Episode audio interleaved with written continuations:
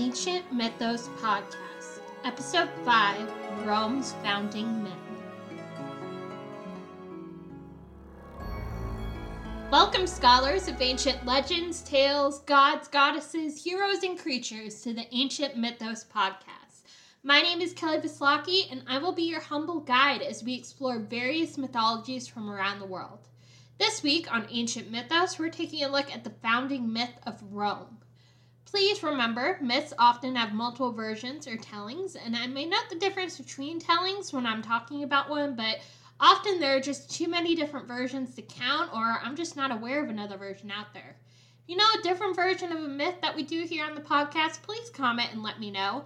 I always find it interesting to hear what different versions people have heard. As well, while this is more in the Romance family language, so I can be better at the names, but I have trouble with English, so ancient languages are still a little tricky for me. So if I mispronounce anything, I'm going to go ahead and say sorry right now. But the story of Rome's founding is actually very different from other stories of city foundings. In fact, it's very human like in nature rather than divine.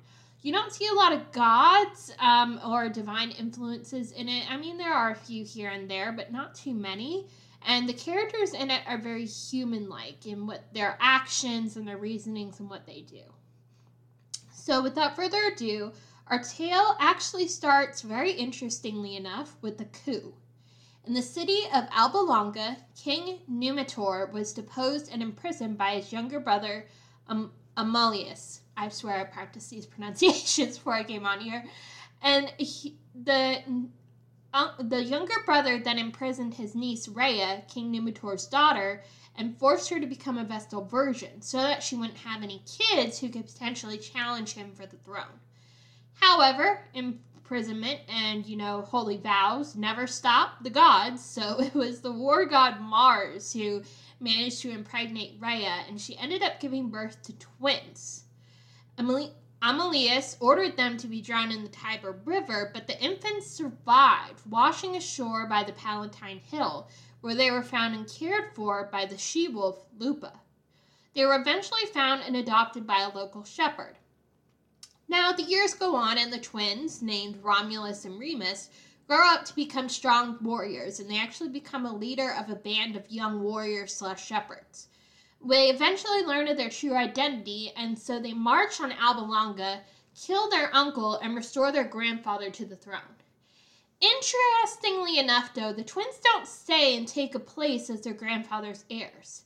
Instead, they return home with the intent of building their own city where they have been found by the Tiber.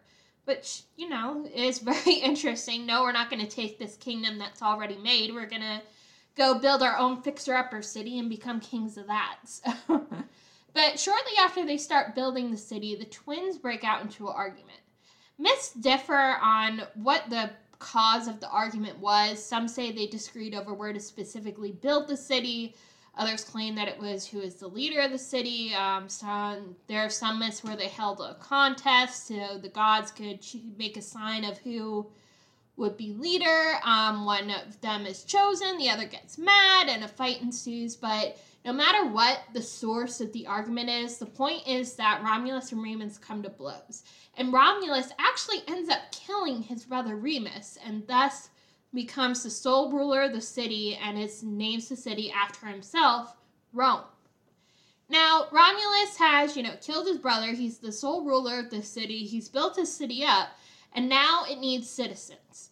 So he actually declares it as an asylum for fugitives and exiles so that they can come and build a new home.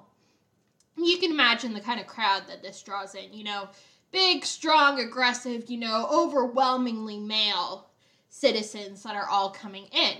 And since this is kind of turning into a bit of a boys' club, Romulus soon realizes that they're gonna need wives, or else the city's just gonna die out shortly, shortly hereafter if they don't have anyone to procreate with.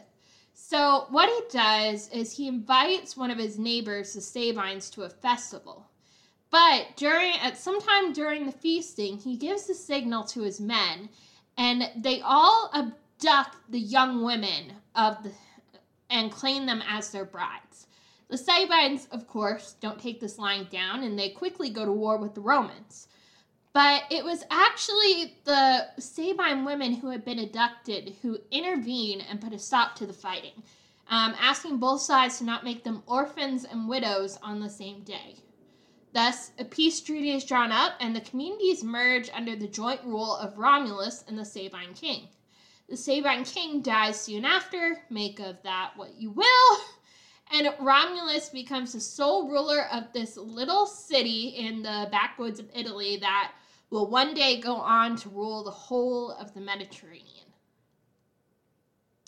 Thank you for listening to Ancient Mythos Podcast. To get notifications of new episodes, please subscribe on Substack, Spotify, or Apple Podcasts. For more mythological content, check out my publication Ancient Mythos on Substack. Don't forget to see my website, kellyvislaki.com, and follow me on social media. Thank you guys so much for your support, and I'll see you next time.